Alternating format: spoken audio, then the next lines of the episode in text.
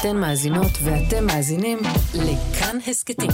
כאן הסכתים, הפודקאסטים של תאגיד השידור הישראלי.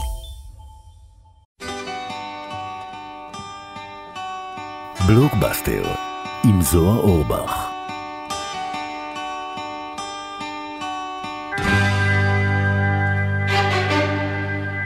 שלום וברוכים הבאים לבלוקבאסטר, הסכת הקולנוע של כאן תרבות. אני זוהר אורבך, קולנוע זה כנראה הדבר היחיד שאני מבין בו, ואיתי היום איתי בן שמחון.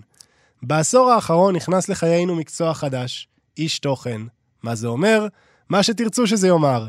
איש התוכן שיושב מולי היום עורך תוכניות ריאליטי, מרים סרטוני טיק טוק שמדרגים את הירקות האהובים עליו ביותר במרק של הקוסקוס, ומנחש איפה כל כוכבת פופ הייתה משרתת בצה"ל אם הייתה מקבלת צו ראשון. איתי מנחה את הפודקאסטים הברית החדשה יחד עם שיר דקר, ואת הזינוק לאתמול יחד עם כרמל צייג בעריכת אלעד ברנוי. איתי, איפה שקירה הייתה משרתת? וואי, שקירה זה בעיה. זה בעיה כי פעם חשבתי שהיא הייתה במודיעין, כאילו שהיא הייתה כזה המזרחית היחידה במודיעין. כי היא יודעת ערבית. כי היא יודעת ערבית בדיוק, אבל היא לא, אבל כאילו היא מזרחית בווייבים, כזה. פגשה אשכנזי פעם ראשונה כן. אה, בגיוס. היום אה, מרגיש לי שכל התפקידים כאילו משתנים, כי כולם כזה שונאים את ישראל, וכזה כולם כל הזמן עושים עלינו, עושים לייקים לפוסטים נגדנו, אז כאילו אני... אני לא יודע אם שקירה בהכרח הייתה מתגייסת במציאות היום, אתה מבין? ודואה ליפה בכלל לא הייתה מתגייסת. דואה ליפה ממש, כאילו, כשבזמנו חשבתי שהיא מדסניקית, היום אני, כאילו, אתה יודע. עושה שירות לאומי ברשות הפלסטינית. כן, היום היא בצלב האדום. אה, או, את כן. זה אני רואה. דואה ליפה, איפה משרתת? בצלב האדום. אומרים לה, גברת, את יכולה בבקשה לבוא לבקר את החטופים? אומרת, לא, לא. אין לי עניין בזה. אבל האמת, איתי פשוט איש מאוד מאוד מצחיק, שמבין רשתות חברתיות יותר מרוב התקשורת הישראלית, ולמעשה פשוט אחד מפרשני התרבות הכי טובים בארץ. וואי. תודה שבאת.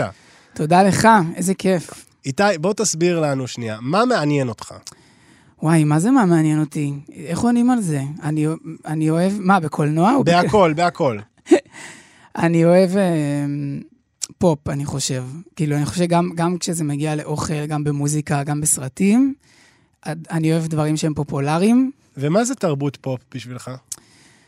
אני חושב שזה במהות זה משהו פופולרי, זאת אומרת, חייב שכולם יכירו את זה. חייב ש- שזה יהיה משהו שהרבה אנשים מזהים, גם אם הם לא אוהבים את זה, גם אם הם לא רוצים לראות את זה, לא רוצים לשמוע את זה, לא רוצים לטעום את זה, הם מזהים את זה. אה, ושזה, זה- כן, זה תופס מקום בתרבות, שכאילו אי אפשר, להת, אי אפשר להתעלם. ומה מעניין בזה? מה מעניין במה שכולם כבר מכירים? זה פשוט, אה, אתה יודע, אתה, אתה יכול ללמוד מכל דבר על החברה, כאילו, גם מהשוליים, ואתה, אבל אתה גם יכול ללמוד הרבה מה... כאילו, מהמרכז, וכאילו, ממה שיש שם, לא יודע. כאילו, אני חושב שכזה במוזיקה ובסרטים, הרבה דברים שנחשבו פופולריים, או שנחשבים פופולריים בזמן אמת, מאוד מזלזלים בהם. אה, ואני חושב שזה גם יהיה בחלק מהסרטים שכזה, שנדבר עליהם היום, שכאילו, סרטים, שחקנים, שחקניות, שכזה בזמן אמת לא מעריכים, ואז פתאום מסתכלים אחורה ואומרים, וואו, כמה קיבלנו מהחוויה הזאת. אז באמת, ברו- בעולם הזה של תרבות הפופ, שמעסיק אותך בגדול כל היום, איפה קולנוע נכנס לתמונה? איפה הוא משתלב? זה חלק בלתי נפרד בעיניי. מוזיקה, קולנוע, אוכל, טלוויזיה, הם מופיעים הרבה אחד בשני, כאילו אם זה פסקול לסרט, אם זה קליפ לשיר שמבוסס על סרט, אם זה מוצרים שמופיעים בסרטים, כאילו יש מלא חפיפה בין, בין המדיות האלה. אה, וגם הרבה דברים אייקונים, כאילו בסוף כשאתה מסתכל על פופ אתה מחפש כזה את השיאים ואת הרגעים הבלתי נשכחים שנצרבו לנו בתודעה. אם זה אפילו, אתה יודע, המטריקס לצורך העניין, שזה סרט, זה כבר נהיה כאילו אה, ביטוי בשפה, כאילו, אני במטריקס, המטריקס קורס, אתה, אתה עבד במטריקס, כאילו, אז כאילו, זה גם, זה, זה, זה פופ. אתה איש של פופ ואתה איש של מוזיקת פופ, מה השיר הקולנועי האהוב עליך? וואו, זה, זה גם קל וגם קשה, אני חושב אבל שאי אפשר שלא להגיד טיטניק, השיר של טיטניק. כן, גם איתי בפ- בפ- בפירוש יודע מה שם השיר הזה, והוא בוחר לקרוא לו השיר של טיטניק. נכון, הנה, ואתה מבין, זה גם בעיניי חלק מהדבר הזה. זה לא משנה שיש לו שם, שיש לו זמרת, הוא השיר של טיטניק. ברור רגע, שסלין לא, דיון... השיר של טיטניק זה סלין דיון. ברור שסלין דיון היא בלתי, חס וחלילה, זה לא היה יכול להיות אף אחת אחרת. גם אם אנחנו מדברים על השיר הזה, אז חשוב שכולם ידעו שהיא לא רצתה להקליט אותו, ומה שאנחנו מכירים זה בכלל הדמו. היא לא רצתה להקליט אותו, ואמרו לה, נו, תקליטי, והיא אמרה, טוב, אני אקליט דמו, ונראה מה יהיה עם זה, וזה בסוף השיר. ברור שזה סלין דיון, אבל זה נהיה כבר משהו בפני עצמו. השיר של טיטניק, אתה יכול להגיד, שימי את השיר של טיטניק. אני רוצה לשמוע את השיר של טיטניק, אתה לא צריך להגיד, אני רוצה לשמוע את My Heart Will Go On של סלין דיון. נכון, זה נכון. יש עוד שני דברים שאני רוצה לדעת לפני שניכנס לחמישייה שלך. קודם כל, בחודשים האחרונים Mm-hmm. יש אזור אחד בארץ שמעסיק ליטרלי את כולנו. ואני מדבר כמובן על רצועת עזה, שזה מקום שבו, מי שלא יודע, איתי למעשה גדל, רק שאז קראו לו גוש קטיף. נכון. אני רוצה לדעת, אה, תושבי גוש קטיף, איפה היו רואים סרט? אנחנו היינו צריכים לנסוע לבאר שבע או לאשקלון, לראות סרט בקולנוע, ואתה יודע, מי שהיה לו DVD או, או, או כאילו קלט וידאו, איך קוראים לו? וידאו, משחק אותה, כאילו אני לא יודע, כאילו לא ראיתי את רוב הסרטים מה בווידאו. זה היה הדבר הזה, הקופסה הזאת? אז היית רואה ב-DVD בווידאו, ואם היית רוצה, היית נוסע לקניון אביה, או לקניון אה, הנגב בבאר שבע, או לקניון חוצות. שזה איזה שעה נסיעה בגדול? שעה יותר, וחצי? כן. באר שבע זה שעה וחצי, אשקלון גם, כאילו, אתה זה בקו אווירי מאוד קרוב, אבל אתה צריך לנסוע דרך אה, המון מחסומים. עד שאתה האמת. שאני מת לדעת אם יש, אם, אם לפני המלחמה לפחות, אם היה איזשהו בית קולנוע מתפקד בעזה. זה אני מת לדעת. Can plan your life to the last detail. אנחנו עם מארגנת החתונות שביים אדם שנקמן משנת 2001. איתי, בוא נשמע את זה ממך. מה זה מארגנת החתונות בשבילך? וואו, אז מארגן את החתונות, קודם כל, הוא נכנס לדעתי לז'אנר סרטים שאני קורא לו תסריטים שיכולים להיות חלום שחלמתי בשנץ, שזה סרטים עם עלילה מופרכת, אבל זה איך שהוא עובד, וזה כמובן הרבה סרטים שג'ניפר לופז משחקת בהם. היא מארגנת חתונות, היא אף פעם לא התחתנה, היא מאוד טובה בזה, היא יודעת הכל, היא יודעת איך לדבר עם כלה. רגע לפני שיש לה, כאילו, רגליים קרות לפני החתונה, היא יודעת איך לשכנע את האבא של הכלה להפסיק לבכות, היא יודעת לפתור כל בעיה. והיא מתאהבת ברופא שמציל אותה כמעט ממוות שנעשה על ידי פח אשפה שמידרדר אליה, כבר אתה רואה שהעלילה כאילו מופרעת. אה, וה... איך פגשתי את בחיר ליבי? ובכן, פח אשפה כמעט דרס אותי כן. למוות. ובעצם אה, מתברר שהרופא הזה, שהיא ממש יוצא איתה לדייט והם מתאהבים תוך שבע שעות, הוא חתן בחתונה הכי גדולה שהיא מארגנת, שהחתונה הזאת היא גם תהפוך אותה לשותפה בחברת אה, ארגון חתונות שהיא עובדת בה. אה, ובעצם משם אנחנו יוצאים להרפתקה. וכמובן שאבא שלה מחתן אותה עם מאסימו, שהוא איטלקי, שלא יודע בכלל אנגלית. והוא- הדוקטור אלכס קרב מאנטומיה של גריי. וואלה. כן. אז, מגניב. אז כאילו, היא- והיא מסכימה, כאילו היא איכשהו נותנת לזה להיאמר, שהיא מאורסת למישהו שהיא לא, לא באמת מכירה. בסוף אה, אנחנו יכולים לנחש מה קורה, אבל עד שנגיע לשם בעצם יש הרבה טוויסטים בעלילה. דרך ארוכה ואני כעוף בנדודיו. מה באמת אבל עושה לך את זה במארגנת החתונות? יש מצב שגם בך מקונן, מקננת איזושהי מארגנת חתונות עם אה, אוזנייה? אני חושב שבתוכי קודם כל מקננת ג'ניפר לופז יותר מהכל.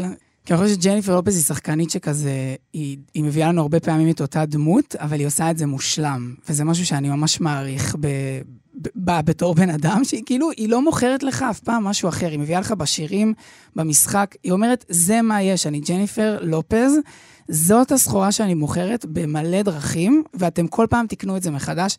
אני מתה על זה, אני אוהב את זה. אה, ואני רוצה להגיד, זה לא בהכרח הסרט הכי טוב של ג'ייניפר לופז, זה לא בהכרח הר- הקומדיה הרומנטית הכי טובה שאני אוהב, שאני... אבל מארגנת החתונות נכנס לי ללב. אה, זה גם סרט שראיתי בקולנוע בזמן אמת. בן כמה היית? אה, מתי הוא יצא? ב-2001? כן. הייתי בן 13. באשקלון. ב- ראיתי את זה לדעתי בבאר שבע. וג'ניפר לופז, מעבר לזה שהיא, שהיא שחקנית שאני מאוד אוהב וזמרת שאני מאוד אוהב, היא בעצם שוברת פה שיא. כי הסרט הזה היה מקום ראשון בארצות הברית, בו זמנית שאלבום של הג'יילו היה מקום ראשון. די. והיא הזמרת, היא האישה הראשונה לעשות דבר כזה, לדעתי היה, אה, מישהו עשה את זה לפניה גבר, או להקה אולי, שגורמת לי עוד יותר לאהוב את הסרט הזה. זה רגע תרבותי, זה בדיוק. רגע שבו ג'ניפר לופז, אישה שאף מבקר קולנוע לא אמר תנו לה עכשיו אוסקר, לצ... ע- למרות עומדת בלב התרבות ונועצת את הדגל ואומרת, הנה אני. כן, ובסרט הזה יש הרבה דברים מופרכים והרבה רגעים קולנועיים קלישאתיים, כמו למשל הרגע המדהים ביותר שהם אוכלים M&M's בפארק, ומתיו מקונוהי, שבכלל מדהים שלא הזכרנו אותו, שהוא... יש עוד זמן. הוא זורק את ה-M&M's הצבעוניים, והוא משאיר רק את החומים ביד, והיא אומרת לו, למה אתה זורק את, את ה-M&M's? והוא אומר לה, כי כי שוקולד הוא כבר חום, וזה מרגיש לי שכאילו זה פחות אה, תעשייתי. שזה באמת מגוחך כל כך. קודם כל, אדוני, אתה רופא, אתה אמור להבין שלא ככה עובד מדע. זה לא באמת שהוא לא אוהב את הצבעים, זה רעיונית. זה, הוא נותן לה משהו רעיוני להתאהב בו. ואז בסוף הסרט היא עושה את זה בעצמה. Why are you only eating the brown ones? Because someone once said that they had less artificial coloring because chocolate's already brown. And it kind of stayed with me. You kind of stayed with me. עכשיו הגיע הזמן גם לדבר על הצלע השנייה שלנו. מת'יו מקונוהי.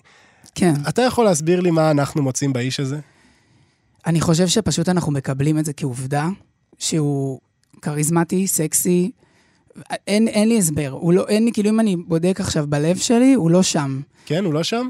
אבל אני, אני מסתכל עליו ואני אומר כזה, כן, מה, ש, מה שתרצה יקרה. כאילו, אני חושב שיש לו מין את האנרגיה הזאת. כאילו. זה האלכימיה בעצם, זה כן. המסוגלות שנייה להיעמד מול מצלמה ולגרום לקהל לומר, כן, כן. קניתי. הרי יש חתיכים ממנו ויש מוכשרים ממנו, אין אנשים עם מבטא דרומי סקסי משלו, נכון. זה, בזה הוא מנצח. Do you ever think about that night in the park? What? I barely know you. I don't know your dad's first name. I don't know if you ever wore braces or, or contacts or glasses, and I have no idea how you came to be a wedding planner, Mary. But I know the curves of your face. אוקיי, שאלה, מה הופך סרט בינוני או נפלא לסרט נחמה? קודם כל, מתי הכרת אותו? מתי שזה גיל ואיך- 13. כן, מתי ואיך הכרת אותו. כאילו, מבחינתי ללכת לקולנוע בגיל 13 זה היה פריבילגיה אה, בגיל הזה, כאילו, אתה יודע, שגדלתי כבר, היה לי יותר אה, בחירה מתי ולאן ללכת, אבל זה היה פריבילגיה מטורפת לראות סרט כזה בקולנוע, אה, וזה היה גם, אתה יודע, גדלתי בבית דתי, גדלתי בהתנחלות, אה, לא היה לי ערוצים, כאילו, היה לי ערוץ 2 ו-10. הייתי יחסית מוגבל בתוכן שהייתי יכול לצרוך, ומשהו בהוליווד, הרומנטי הזה, הכל כאילו, הכל כזה גדול מהחיים. גם אם זה סרט שהוא באמת לא הסרט הכי איקוני והכי גדול והכי זה, החוויה האישית שלי זה היה כזה, זה, זה מה שאני רוצה, כי אני רוצה שהחיים שלי יכללו עוד כאלה, אני רוצה את זה, כאילו. אז בהקשר הזה אני רוצה לדעת, אתה זוכר פעם אחת שראית סרט, ואתה יודע מה, אני אהיה לארג' ואתן גם סדרה אם אתה רוצה, שבה ראית אותם ואמרת, זה אני שם על המסך? וואי, אז אני אגיד לך את האמת, אני חושב שברמה מסוימת, זה לא... זה, גם פה, ראיתי את ג'ניפר לופז ורציתי להיות היא, חד משמעית. הרבה פעמים לראות את הכוכבות הגדולות של הסרט, מגשימות עצמם, יש משהו שכאילו, איכשהו, הרבה פעמים ראיתי את עצמי בגיבורה דווקא, בקומדיות הרומנטיות ובסרטים, כאילו בצ'יק פליקס, ובעוד קטגוריה שאני לא אגיד עדיין עד שנדבר עליה. אוקיי. אמ, ראיתי את עצמי שם, כן. ואני אספר גם סיפור הצלחה, שבתואר שלמדתי בירושלים, אז אה, חברה של חברה התחתנה, והיא אמרה לי, תקשיב, אה, היא מחפשת מישהו שבחתונה ידאג לכל הדברים הקטנים. יביא כסף ללהקה, יגיד כזה, ייתן את ה-Q מתי להיכנס. עצרתי אותה, אמרתי לה, היא מחפשת מארגנת חתונות. היא מחפשת מארגנת חתונות, זה אני, זה חייב להיות אני. ופשוט הייתי למשך לילה שלם מארגן את החתונות.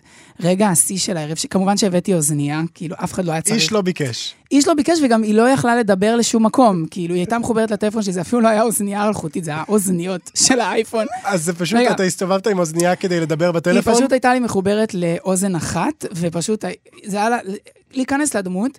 היה רגע שהכלה רצתה לשתות, והיא כבר הייתה מאופרת והיא לא יכלה לשתות מכוס, ולא היה קשית בכל האולם.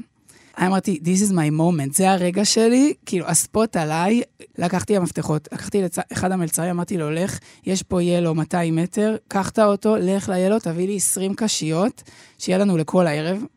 המלצר הסתכל עליי כאילו, מה אתה רוצה? לקח את המפתחות, הביא קשיות. אין, אני לא יכולה לתאר לך את תחושת ההגשמה העצמית שהגשתי לכלה הזאת כוס עם קשית. זה פשוט היה אחד הלילות הטובים בחיים שלי. בכלל, בחתונות יש את התחושה הזאת שמי שנותן לכלה לשתות מים הוא הבן אדם הכי ברור. טוב בעולם. ברור. כאילו, אתה תמיד לוקח על עצמך את התפקיד הזה של אני חייב לרוץ לבר עכשיו, כן. לבקש כוס, לומר לברמן אפילו, זה בשביל הכלה, כדי כן. שתוכל לעקוף. והיא גם עושה לך את הפרצוף הזה של יואו, תודה, אני חייבת, חיים." למרות שסביר שהיא לא באמת הייתה כן. צריכה את הכוס הזאת. אתה יודע, אתה גם יכול להוסיף כזה, אחרי שאני מביא לה את הכוס, לעשות כזה, מה אחד, את נהנית? איך את מרגישה? אני בחתונות כמעט מקפיד לצאת מנקודת הנחה שהכלה לא מעוניינת לדבר איתי. כן. כן? כאילו שאין לה את הזמן הזה עבורי. בחתונה של אחותי, אני החלפתי איתה אולי שלוש מילים כל הערב. הגיוני מאוד. נכון, זה, אנחנו כולנו דמויות משנה. חוץ מאותה חתונה שבה אני הייתי הדמות הראשית וכולם היו דמויות המשנה. גם הכלה. אני לא, חס וחלילה, לא אדבר כנגד כלה, אבל uh, אני, אג, אני אגיד שאני הייתי הדמות הראשית, וכל אחד ייקח את זה לאן שהוא רוצה. סיכמנו שסרטי ג'ניפר לופז זה ז'אנר. דרך אגב, אני אגיד שהאהובים עליי בז'אנר הזה זה נוכלות בלי חשבון ורומן לא חוקי. אבל אני רוצה לדעת, אם אנחנו מגיירים את ז'אנר סרטי ג'ניפר לופז, מי תהיה הג'ניפר לופז שלנו? הישראלית? הישראלית. וואו. תשמע, עולה לי כאילו, מבחינה ויזואלית, אני, ישר עלה לי מירי בועדנה, או כזה, או אפילו אילנית לוי, כאילו... או, אילנית לוי היא ג'יילו. אילנית לוי, כן. היא מאוד ג'יילו, היא אני גם מרגיש. מאוד, כאילו, אתה יודע, היא אוהבת כזה ניקיון, שהכל בסדר, שהכל כמו שהיא רוצה, אבל, אבל אילנית, כאילו, היא אימא דיבה. אבל אילנית יותר נותנת לחיים לקרות, אני מרגיש, וג'יילו היא כזה control freak ברמות הגבוהות, כאילו... ראינו את הסרט הדוקומנטרי על הסופרבול, ראינו את הסרט, כאילו... היא, היא, היא לא נותנת אה, מקום כאילו למזל.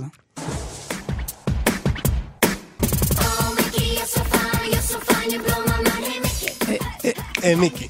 מעודדות צמודות שביים פייתון ריד בשנת 2000, זה הזמן שלי להשוויץ, שפעם אני הייתי במסיבת עיתונאים וירטואלית עם פייתון ריד, לא היה מעניין, והסרט שהוא ביים היה על הפנים. מעודדות צמודות לעומת זאת, זו קלאסיקה, בוא נשלוף את הפומפונים ונקרא בקול גדול. איתי, מה זה מעודדות צמודות בשבילך?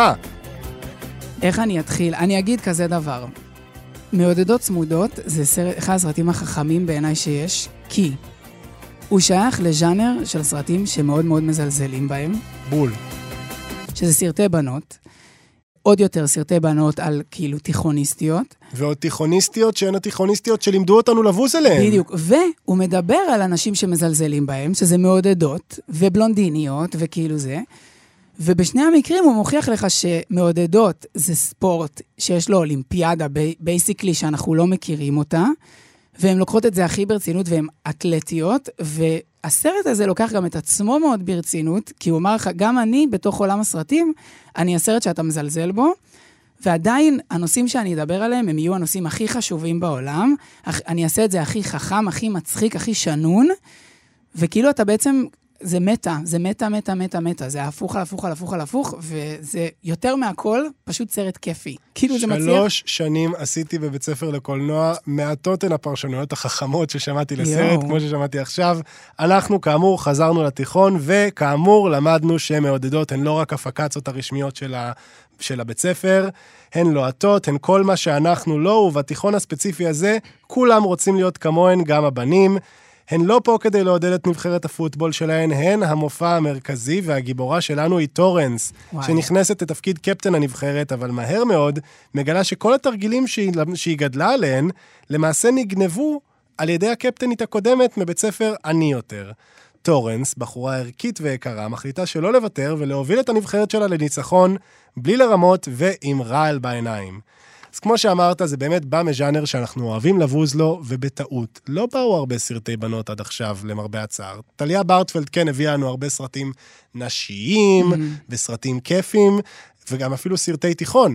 אבל לא קיבלנו עדיין סרט שהוא chick flick כזה מזוקק, אבל באמת, איתי, זה גם קולנוע כל כך חד ומשוכלל. וואו. פייתון ריד הזה הוא במאי חד, חד, חד, שעל הס- על השנייה הראשונה של הסרט מביא לנו number מוזיקלי, שהוא באמת אחד הרגעים הקולנועיים הכי גדולים של אותה שנה. I'm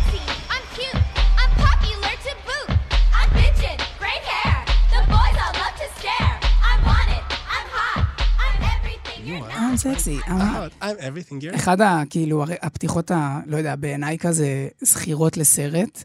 ככה פותחים סרט. כן. אמ, אני חושב שהמעודדות בכללי הם כזה דמות, גם שאין לנו בארץ, וגם משהו בהוליוודיות הזאת, בדמות של המעודדות, כאילו זה משהו שתמיד, גם מילדות כזה, תמיד עניין אותי, וכן, קצת רציתי להיות מעודדת, מה אני, אני, אין לי איך להסתיר את זה, ואני כנראה... אתה חושב שהיית יכול להיות מעודד טוב? לא. אין לי, אין לי את הקואורדינציה, אין לי את הכוח הפיזי, הן עושות שם פליקלקים. אני חושב שמעבר לכאילו לעשות את הפונפון, אני לא יכול להרים את הרגל, כאילו, אני לא יכול לגעת עם, ה, עם האצבעות, ב, באצבעות של הרגליים. אתה יודע, כשאני רואה את הסרט הזה, אני נזכר שבעצם הדמות שתמיד הזדהיתי איתה כשהייתי רואה את הסרטים האלה, כשהייתי קטן, זה דווקא האח הקטן והמציק. אוי. כי תמיד אה, הייתה את הגיבורה התיכוניסטית המהממת, והיה את הילד בן העשר שאוהב להציק לה. וככה זה היה אצלנו בבית. הייתה את אחותי המהממת, ואני אה, מהצד מציק לה כל פעם כשהיא מביאה בן הביתה. וואי, אני ממש מצטער לשמוע שזאת הדמות שהזדהית איתה. אני רואה את הסרט הזה עכשיו, ובאמת רואה את הילד הקטן שתוקע נוד בפרצוף של קירסטן דאנסט, ואומר, זה אני, הייתי מת להיות קירסטן דאנסט, אבל אני למעשה הילד המעצבן. יש לו כמה שורות מאוד מצחיקות, וזה אחד הדברים שאני אוהב בסרט, שכמעט אין שם דיאלוג בלי בדיחה, אין שם, זה כל משפט שני מצחיק. Missy is bank. Uh, bankrupt? We've already so decided on Jamie. Courtney, this is not a democracy, it's a cheerocracy. זה סרט כל כך מצחיק, עם תסריט כל כך חד, אבל אני חושב שזה לא רק הדיאלוגים, שלפעמים גם באותה מידה יכולים קצת לעצבן, כי הן כל הזמן אומרות משהו כמו She puts the lose in loser, מה כן. אתן רוצות? תפסיקו. אבל המבנה של התסריט מבריק כל כך. קודם כל, זה סרט שהרי... כשאנחנו רואים סרט, אנחנו לעיתים קרובות אמורים לי, לכאורה להזדהות עם האנדרדוג, נכון? כן. אנחנו מתחילים עם המנצחות של המנצחות. הן בלונדיניות, הן עשירות, הן לבנות, הן מקובלות, הן אשכרה על השורה הראשונה של הסרט, אומרות, אנחנו כל מה שאתן רוצים להיות. כן. וזה אולי קצת מעצבן בהתחלה, אפילו בעשר דקות הראשונות, עד שאתה מבין שכל הזמן הזה, במקביל, יש גנבו, סרט אחר שאנחנו לא רואים. כן. הקלוברס זה הסרט שאנחנו עקרונית אמורים לראות, של התיכון העני הזה. הקלוברס זה הקבוצה השנייה שמתחרה נגדן. הן משכונת קומפטון שבלוס אנג'לס, שכונה שהיא בעיקרה של בני מיעוטים, של אה, שחורים, של לטינים, ואנחנו מבינים שה, שהגיבורות שלנו עד עכשיו ניצלו אותן, אנחנו לכאורה עם הרעות. כן. והשנה 2000, כן? זה לא כאילו עכשיו בא להגיד לך, אין, המילה ניכוס תרבותי, cultural appropriation, לא נאמרת בסרט, וגם זה אחד הדברים שאני אוהב בסרט, שהוא הוא לא מטיפני. ברור שהיום הסרט הזה היה נעשה אחרת, ואולי בכלל היה נעשה באמת על הבית ספר השני. אבל אני אומר, וואלה, בשנת 2000, בתור אה, ילדים שראינו את הסרט הזה, כאילו, הוא דיבר איתנו על גזע, כאילו, הוא דיבר איתנו על מעמדות, הוא דיבר איתנו על כזה תרבות. אני בטוח שאפשר לבקר אותו גם היום על כזה, על ייצוגים והכול. בסדר, יאללה. אבל דווקא, כאילו, יש שם כל כך הרבה מילים שהיום כבר כזה אסור להגיד, כאילו, כזה מגרסאות של המילה הומו, לסבית. אה, Retarded. כן, כל מיני מילים שאתה אומר, וואי, היום לא היה בסרט, אבל איכשהו בסרט הזה, גם היום זה מרגיש לי שזה היה רלוונטי שהילדים יתנהגו כמו שהם באמת מתנהגים, כאילו התיכוניסטים.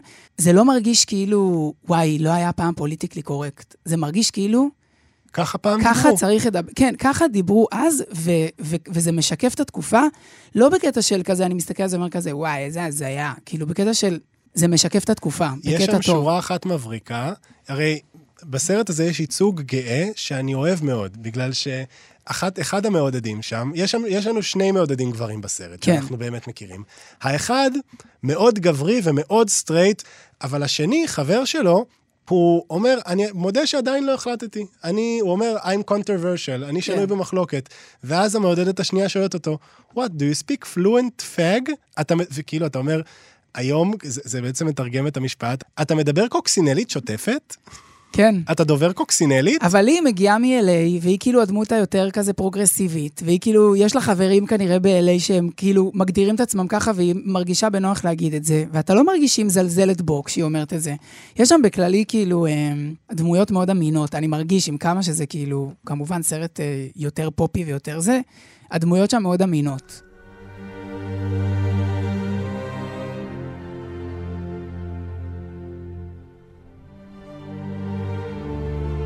אני האגדה שביים פרנסיס לורנס בשנת 2007. איתי, מה זה אני האגדה בשבילך?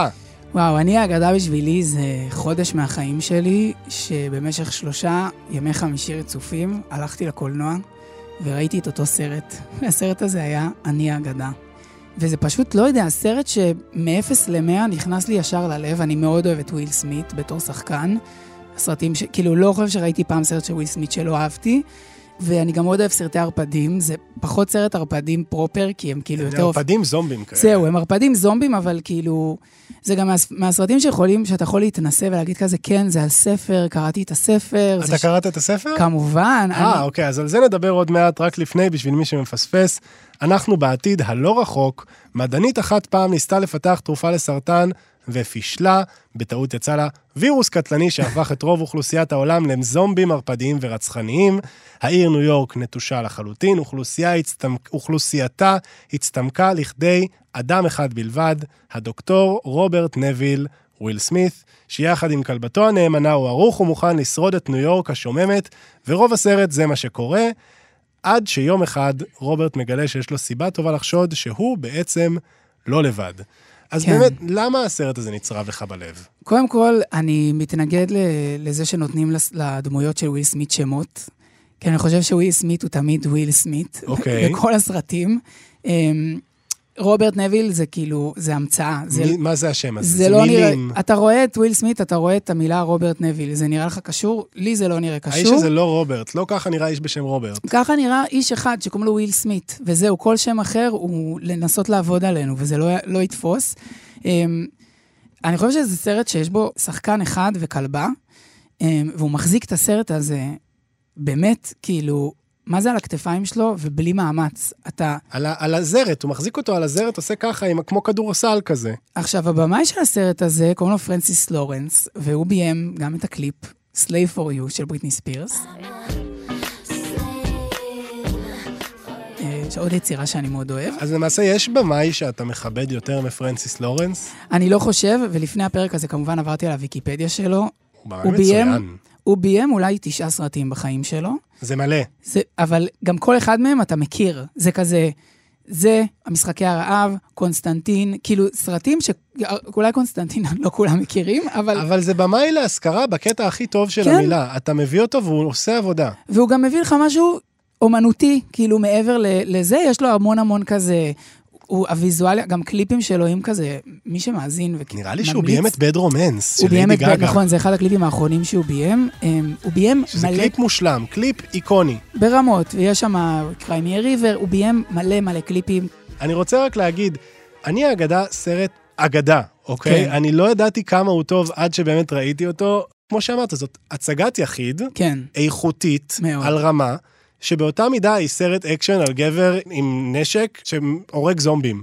כן. אוקיי? ובשתי הח- בשתי החזיתות האלה הוא מושלם. המחשבה שהוא זכה באוסקר על הסרט העבש, שבו הוא מגלם את אבא של ונוס וסרינה וויליאמס, כן. ולא על הסרט הזה, שבו הוא סוחב סרט שלם על הזרת שלו וגורם לזה להיראות קל, וגם מצחיק אותך כשהוא מדקלם דיאלוגים משרק, אבל כן. גם מרגש אותך כשהוא הורג כלבה.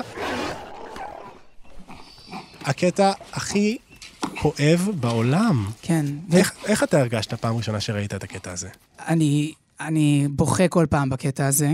אני חושב שיום, אתה יודע, הוא עושה את זה, ויום אחרי זה בסרט הוא, הוא, הוא הולך כאילו ומנסה למות בגדול. הוא חי לבד כאילו במשך כל כך הרבה שנים עם הכלבה הזאת, ולא רק שהוא מאבד אותה, הוא צריך להרוג אותה, כי, כי היא נדבקת מה, מה, מה, מהמחלה הזאת, מהווירוס. ואתה רואה פשוט על הפרצוף שלו, זה, אתה יודע מה זה הזכיר לי? למי שראה? את ה-white lotus, את ה, בסצנה האחרונה יש את המבט הזה של השחקנית אה, הבלונדינית, שדיברו במשך כאילו הרבה זמן על כזה שבמשך עשר, בחמש שניות רואים בעיניים שלה כאילו את כל קשת הרגשות, והיא עוברת את כל, אה, את כל שלבי האבל. מייגן פייהי שמבהירה בחמש שניות של פרצוף מה היא חושבת על חיי הנישואין שלה. והיא עושה את זה מדהים.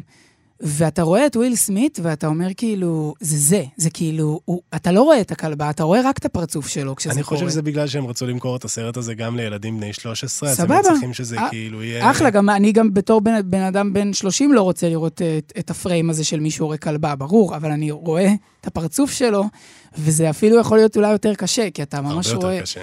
אתה ממש, הוא באמת, באמת עושה שם עבודה מטורפת, ו, וזה שזה בכלל פשוט סרט אקשן, וכאילו אתה במתח מהשנייה הראשונה של הסרט עד השנייה האחרונה, אין שם רגע שאתה בנחת, אין רגע שאתה בנחת בסרט הזה. זה סרט על בדידות. כן. זה סרט מאוד יפה על בן אדם בודד שלא מצליח להבין את זה כשהוא מגלה שהוא בעצם לא לבד. כן. זה חד משמעית על בדידות, וזה יותר מזה, זה על הפחד להישאר לבד. כאילו, הפחד, לא רק החוויית בדידות שלנו ביום-יום, שכאילו לכול- שלהרבה אנשים יש, כאילו, אתה גם מוקף באנשים ואתה לפעמים מרגיש בודד, אז כאילו הפחד הכי נורא שלך יתגשם, אתה לבד בעולם. זה כאילו פיזית, מה שקרה לו. זה הפחד הכי גדול שלי גם, באמת, בסוף לא יישאר אף אחד. אני רוצה להגיד, כמו שאמרת, אתה אוהב לדעת שיש לסרט הזה עוד גרסאות? כן, את הידיעה בטח. המתנשאת הזאת? אני אוהב את זה, גם אני חושב שזה כאילו מאוד של התקופה, שיצא ה-DVD, והיו נותנים לך ב-DVD את הגרסת הבמאי, וזה היה מין... אתה יודע, היום כשסרט יוצא, אתה יכול לצרוך אותו בכל כך הרבה דרכים, כאילו, במאחורי הקלעים, ביוטיוב. בטיקטוק, עכשיו גם בטיקטוק כן. אפשר. כל השחקנים הולכים, עושים ראיון עם גורים ב BuzzFeed, עושים אה, מה בתוך התיק שלי ב Vogue, אה, שאלות אה, נש- שנשאלות עליי בגוגל, אתה כאילו, בא לך עכשיו מחילה של סרט, לך ליוטיוב ות- ותהנה ולטיקטוק.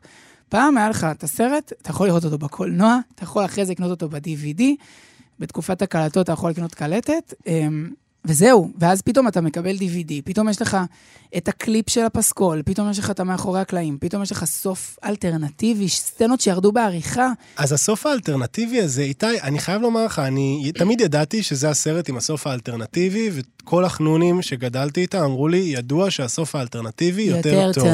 איתי, זה נכון. סבבה. זה... איתי, זה נכון. חשוב להגיד, לסרט הזה יש שני סופים. הסוף המקורי גורם לוויל סמית להיראות כמו ישו. אני מקריב את עצמי נכון. כדי לנצח, כדי להציל את העולם. זה מטומטם.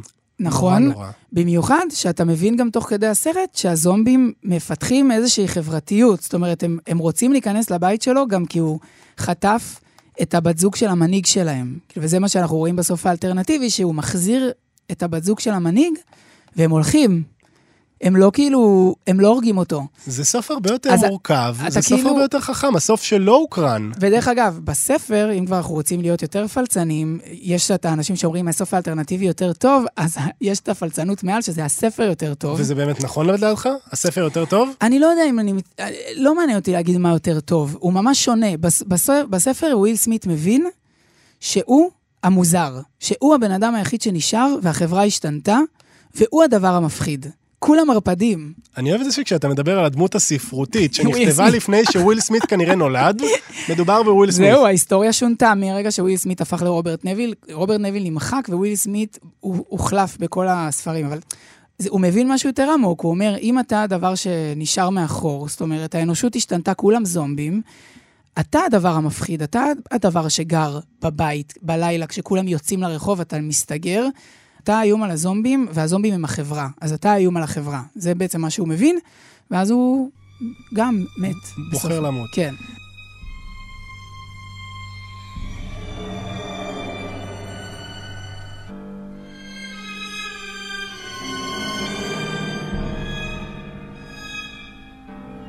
אנחנו עם בטמן חוזר שביים טים ברטון בשנת 1992. תן לנו את זה, מה זה בטמן חוזר בשבילך, איתי? סרט מעולה.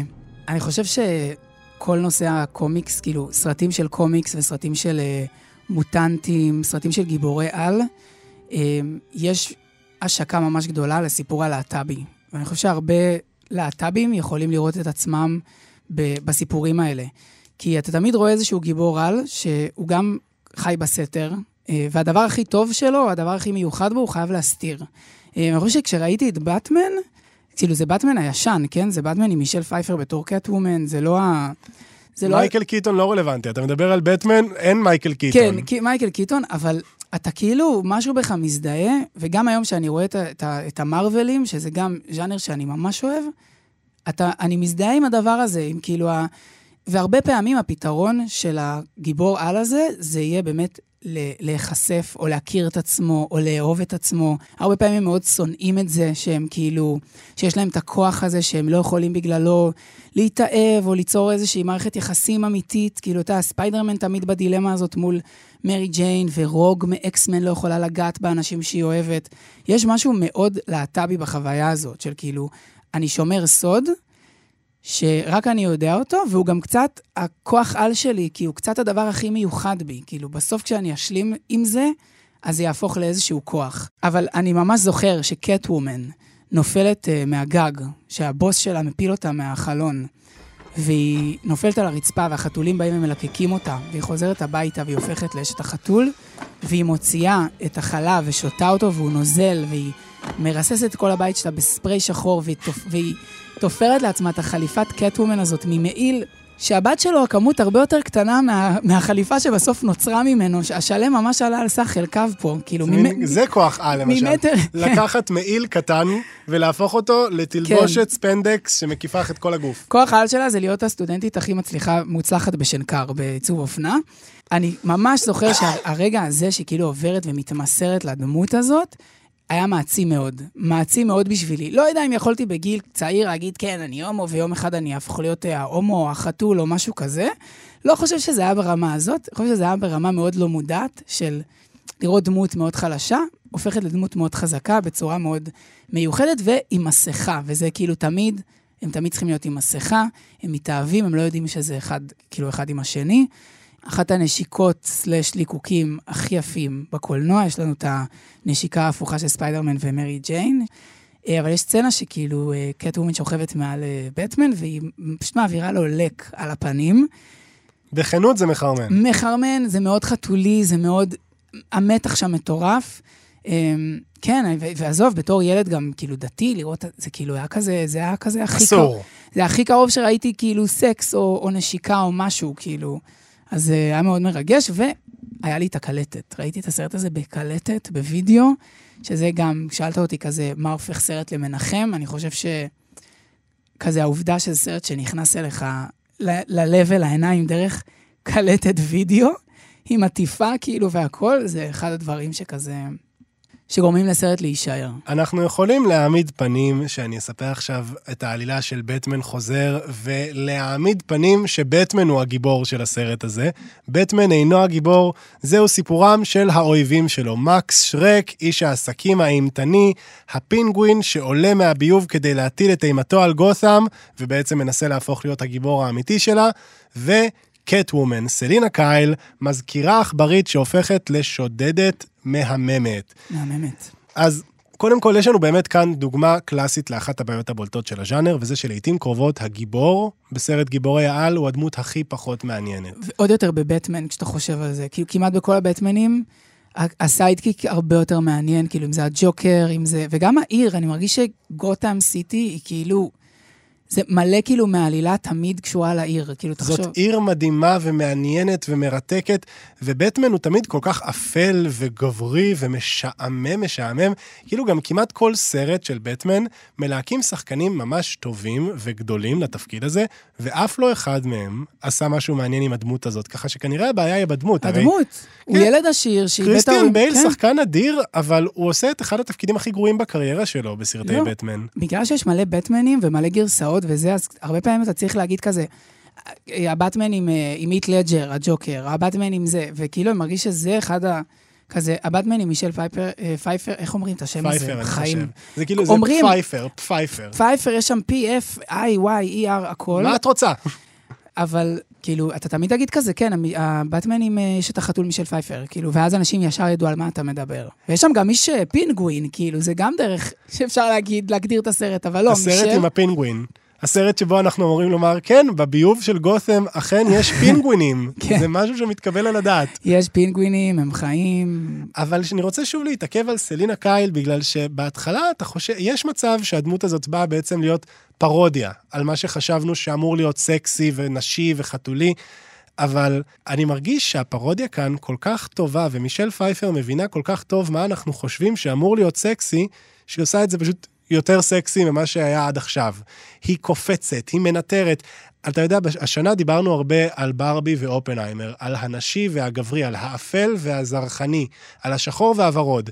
קטוומן היא ברבי ואופנהיימר ביחד. בס- לגמרי. בסצנה המשוגעת הזאת, כשהיא חוזרת אחרי שהחתולים הקימו אותה לתחייה, מגיעה לדירה הוורודה שלה ומרססת את כולה בשחור, זה ברבי ואופנהיימר ביחד. I am Catwoman.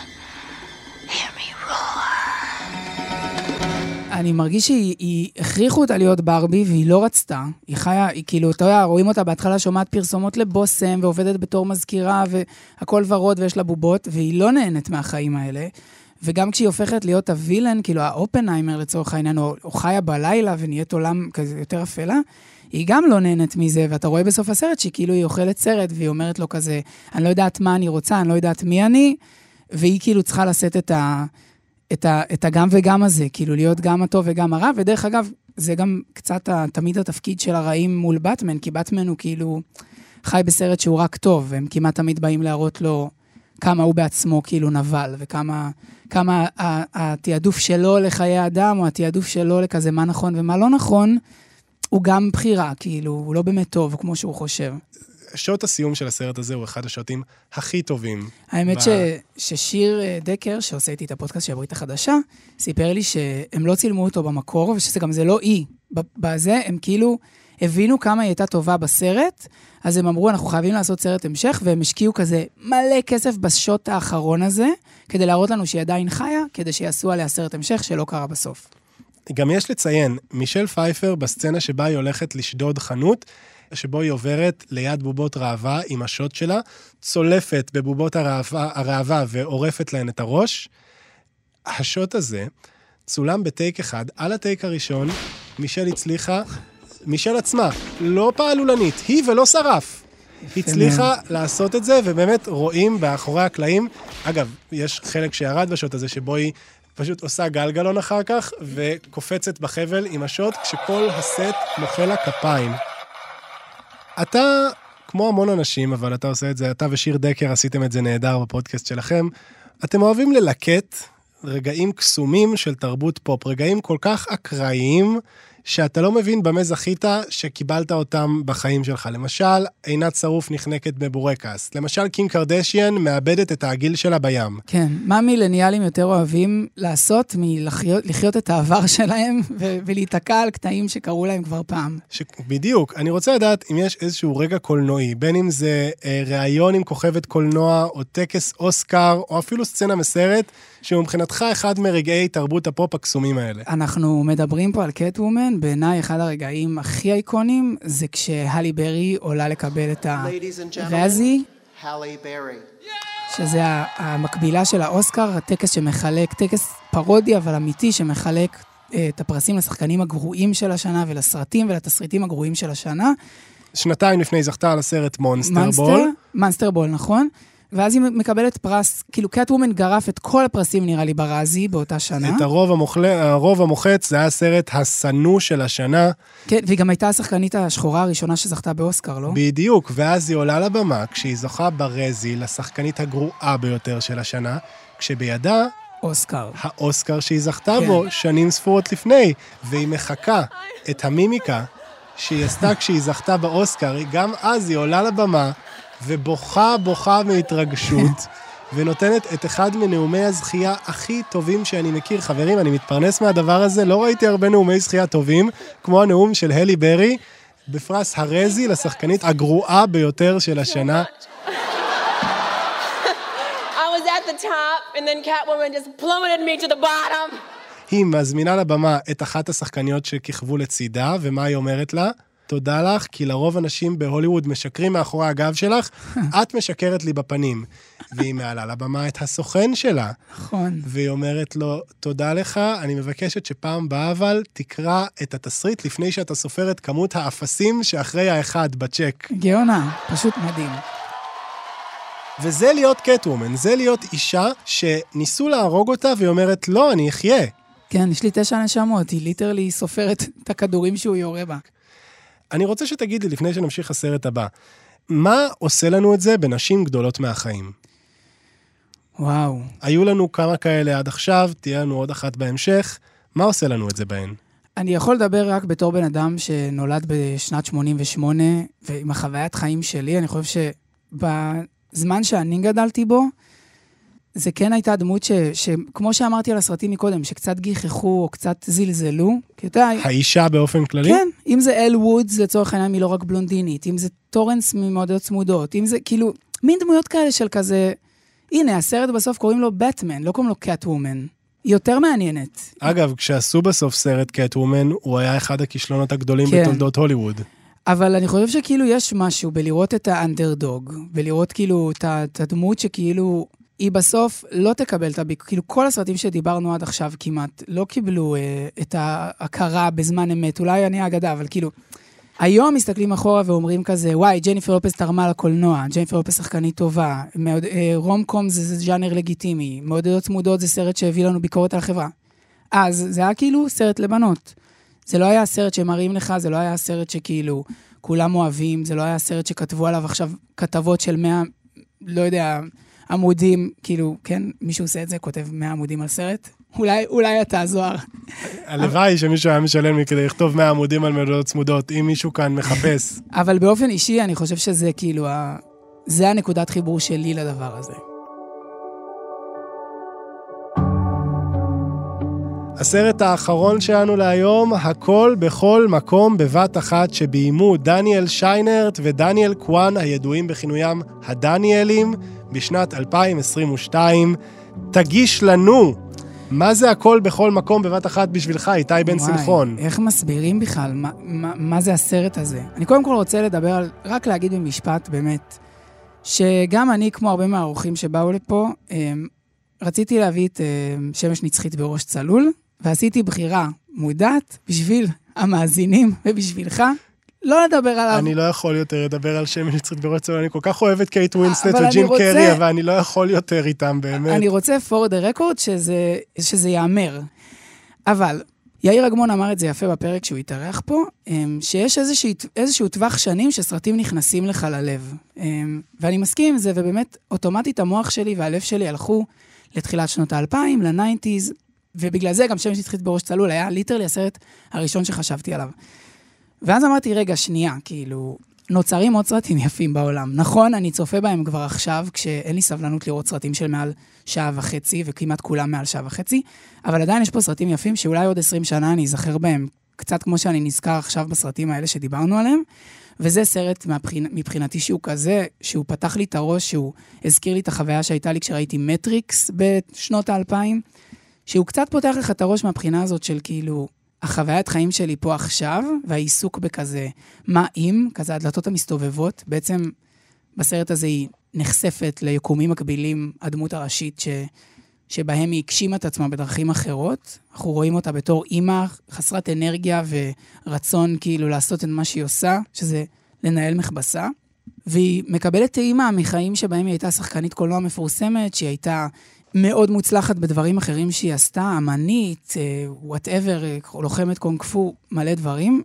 אה, וזה נותן לך ממש טעימה כזה של העיסוק שלך במה אם, ואיך אני, אם הייתי בוחר בחירה אחרת, מה היה קורה. זהו סיפורה של אבלין, בעלת מכבסה סינית-אמריקאית שחיה בבלגן. בעלה מנסה לגרום לה לזכור שהם מאוהבים, הבת שלה מנסה לגרום לה להבין שהיא לסבית ושזה ממש בסדר. מס הכנסה מנסים לגרום לה להבין שהיא חייבת לסדר את הקבלות שלה. עד שיום אחד היא מגלה על המולטיברס, אין סוף יקומים מקבילים אליה, ועל כל הגרסאות השונות שלה שקיימות בכל יקום אפשרי. בעלה מיקום אחר מודיע לה שהיקום שלה וכל היקומים המקבילים נמצאים בסכנה קיומית, ושהיא, אבלין עם המכבסה שמסתבכת עם מס הכנסה, היחידה שיכולה להציל אותם. באמת, לעיתים נדירות מגיעים אלינו סרטים טריים, ומי שפספס את הבלגן של הכל בכל מקום בבת אחת לפני שנתיים, קצת recap, הסרט הזה הגיע ובהתחלה חשבנו שהוא יהיה בשביל החנונים. הטריילר באמת היה מאוד מגניב, צמד הבמאים הזה עשה פעם סרט אחד מאוד טוב על גופה, על גופה שתוקעת נודים, וחשבנו שזה פשוט יהיה הלהיט שלנו, של הילדים המוזרים. כן. והנה מגיע סרט שעושה בוכטות, לא מבוסס על אף פרנצ'ייז קיים, אין בו אף גיבור על. אין לו יש בו- ז'אנר, כן. אין לו ז'אנר אפילו. יש בו אישה סינית-אמריקאית שמנהלת עסק עצמאי עם בעלה. זה לא מסוג הסרטים ש... שאמורים לעשות 100 מיליון דולר, אבל הנה זה היה, ויותר מזה, הוא זכה בשבעה אוסקרים, כולל הסרט, הבמאי, השחקנית, שחקן המשנה ושחקנית המשנה. מה קורה פה? ממתי סרטים עם בדיחות על דברים שנכנסים לך לתוך התחת אמורים לזכות באוסקר? וזה גם גרם לי להבין באמת את המשמעות של לראות סרט כאילו בקולנוע, שהרבה אנשים כזה אומרים, מה הבעיה, אני מעדיף לראות בבית, מה כאילו זה. זה סרט שאתה יכול לראות בבית, ברור, וכאילו, סורי, מי שלא ראה בקולנוע, זה כרגע האופציה היחידה שלכם, אבל זה סרט שראיתי בקולנוע, ושבוע אחר כך ראיתי אותו עוד פעם בקולנוע, וכל מי שדיברתי איתו, אמרתי לו, אתה צריך ללכת לראות את זה בקולנוע. זה ויזואלי, זה גדול. יש שם את הסצנה, הסצנה מאוד מפורסמת, וזה שהאימא והבת עוברות ליקום אחר, שבהן הם סלעים. סצנה שהיינו שמחים להשמיע לכם, אבל היא אי בדממה. אפשר, היא בדממה, זה שני סלעים שמדברים אחד עם השני. עם כתוביות, רואים פשוט, אתה קורא כתוביות, ובפעם הראשונה שראיתי את זה, זו סצנה מאוד מרגשת, כי כאילו, הן מדברות בכתוביות ואתה רק קורא את הטקסט, והן מדברות כאילו על כזה דיכאון, ועל זה שכזה היא באה לפה כי, כי אין פה כלום. ובפעם הראשונה שראיתי את זה, היה מין דממת אלחוט באולם, וכאילו מתח. כאילו, כולם פשוט ראו את זה, והרגשת שאנשים כזה, יש להם דמעות בעיניים. והפעם השנייה שראיתי את זה, מישהו צחק מזה, וזה פשוט נהיה הדבר הכי מצחיק בעולם. וכאילו הבנת שזו סצנה גם סופר מצחיקה, כאילו לראות שיחה בין שני סלעים עם כתוביות. זה סרט שמצליח להיות, כמו שהוא מבטיח לנו, הכל הכל. בבת אחת. הוא כן. מצליח להיות מאוד דבילי ומאוד חכם ומאוד מרגש, אבל כל כך כן. וברקע בכלל הסיפור זה על, על הבדלי דורות של משפחות של מהגרים, שכאילו היא, האימא היא מהגרת לארצות הברית, והבת שלה היא כבר אמריקאית, היא לא סינית-אמריקאית, אבל היא כן קצת גם, יש שם כאילו באמת את ה... הוא נותן לך כל כך הרבה, ואני חושב שגם יש שם כל כך הרבה נקודות הזדהות, אה, גם בקטע המשפחתי, כאילו משפחה ש... אתה זיהית שם את המשפחה שלך? חד משמעית. איפה? אמ, קודם כל, ב- באינטימיות, בקושי שלהם עם אינטימיות, אתה רואה כאילו, הם מאוד קרובים, אבל היא לא מחבקת אותה, היא לא נוגעת בה, היא לא אומרת לה, אני אוהבת אותך, אותך, וכאילו, זה גם קצת, בסוף מה שהיא אומרת לה, כאילו, זה מה שאני צריכה. מתי, מתי ממש בסוף הסרט היא מבינה שאימא שלה, שהיא רוצה להיות עם אימא שלה ולא רוצה להרוס את כל היקומים? כן, רק להגיד, באיזשהו שלב בסרט אנחנו מגלים שהסכנה הקיומית על כל היקומים זה למעשה הבת של אבלין, שמתגלה כנבלית גדולה שרק צריכה חיבוק. שרק צריכה חיבוק, היא אומרת לאימא שלה, תשחררי אותי ממך, אני לא רוצה קשר אלייך. ואז אימא שלה אומרת לה, טוב. היא משחררת אותה, ואתה רואה בכל היקומים שהיא היא נעלמת, הילדה. ורגע לפני שהיא נעלמת, היא, היא פתאום היא אומרת, כאילו, היא אומרת לה, לא, אני לא משחררת אותך, אני אימא שלך. כאילו, המשפט המעצבן הזה שהיא מאוד אומרת, למה? כי ככה, כי אני אימא שלך. היא אומרת לה, אני אימא שלך, וכאילו, את, אני, את לאן שלא תלכי, אני אהיה תקועה לך איפשהו במוח. אמ, ואת גם בכלל לא, לא מרימה עליי טלפון ולא באה, כאילו היא פתאום מחזירה את זה אליה, וזה פשוט רגע יפהפה. Of all the places I could be, why would I want to be here with you? איתי, אתה באת אלינו בין השאר מעולם של אה, טיק טוקים ושל סטוריז באינסטגרם, ובכל זאת אתה בעצמך אמרת לנו שאין סיבה שאנחנו נדיר את רגלינו מעולם הקולנוע. אני עדיין אוהב ללכת לקולנוע פיזית, אני אוהב לקנות פופקורן, אני, אני גם קצת מרגיש שכאילו זאת חוויה. אני מאוד אוהב למצוא בחיים שלי את הרגעים שהם כמו סרט. כאילו, הרבה אנשים, אני חושב, מתחברים לזה. ללכת בגשם, לשמוע שיר עצוב, אה, אתה אתה יודע, לעבור דירה, להתנשק בשלג. יש משהו בללכת לקולנוע ולראות סרט, שהוא בעצמו אירוע קולנועי.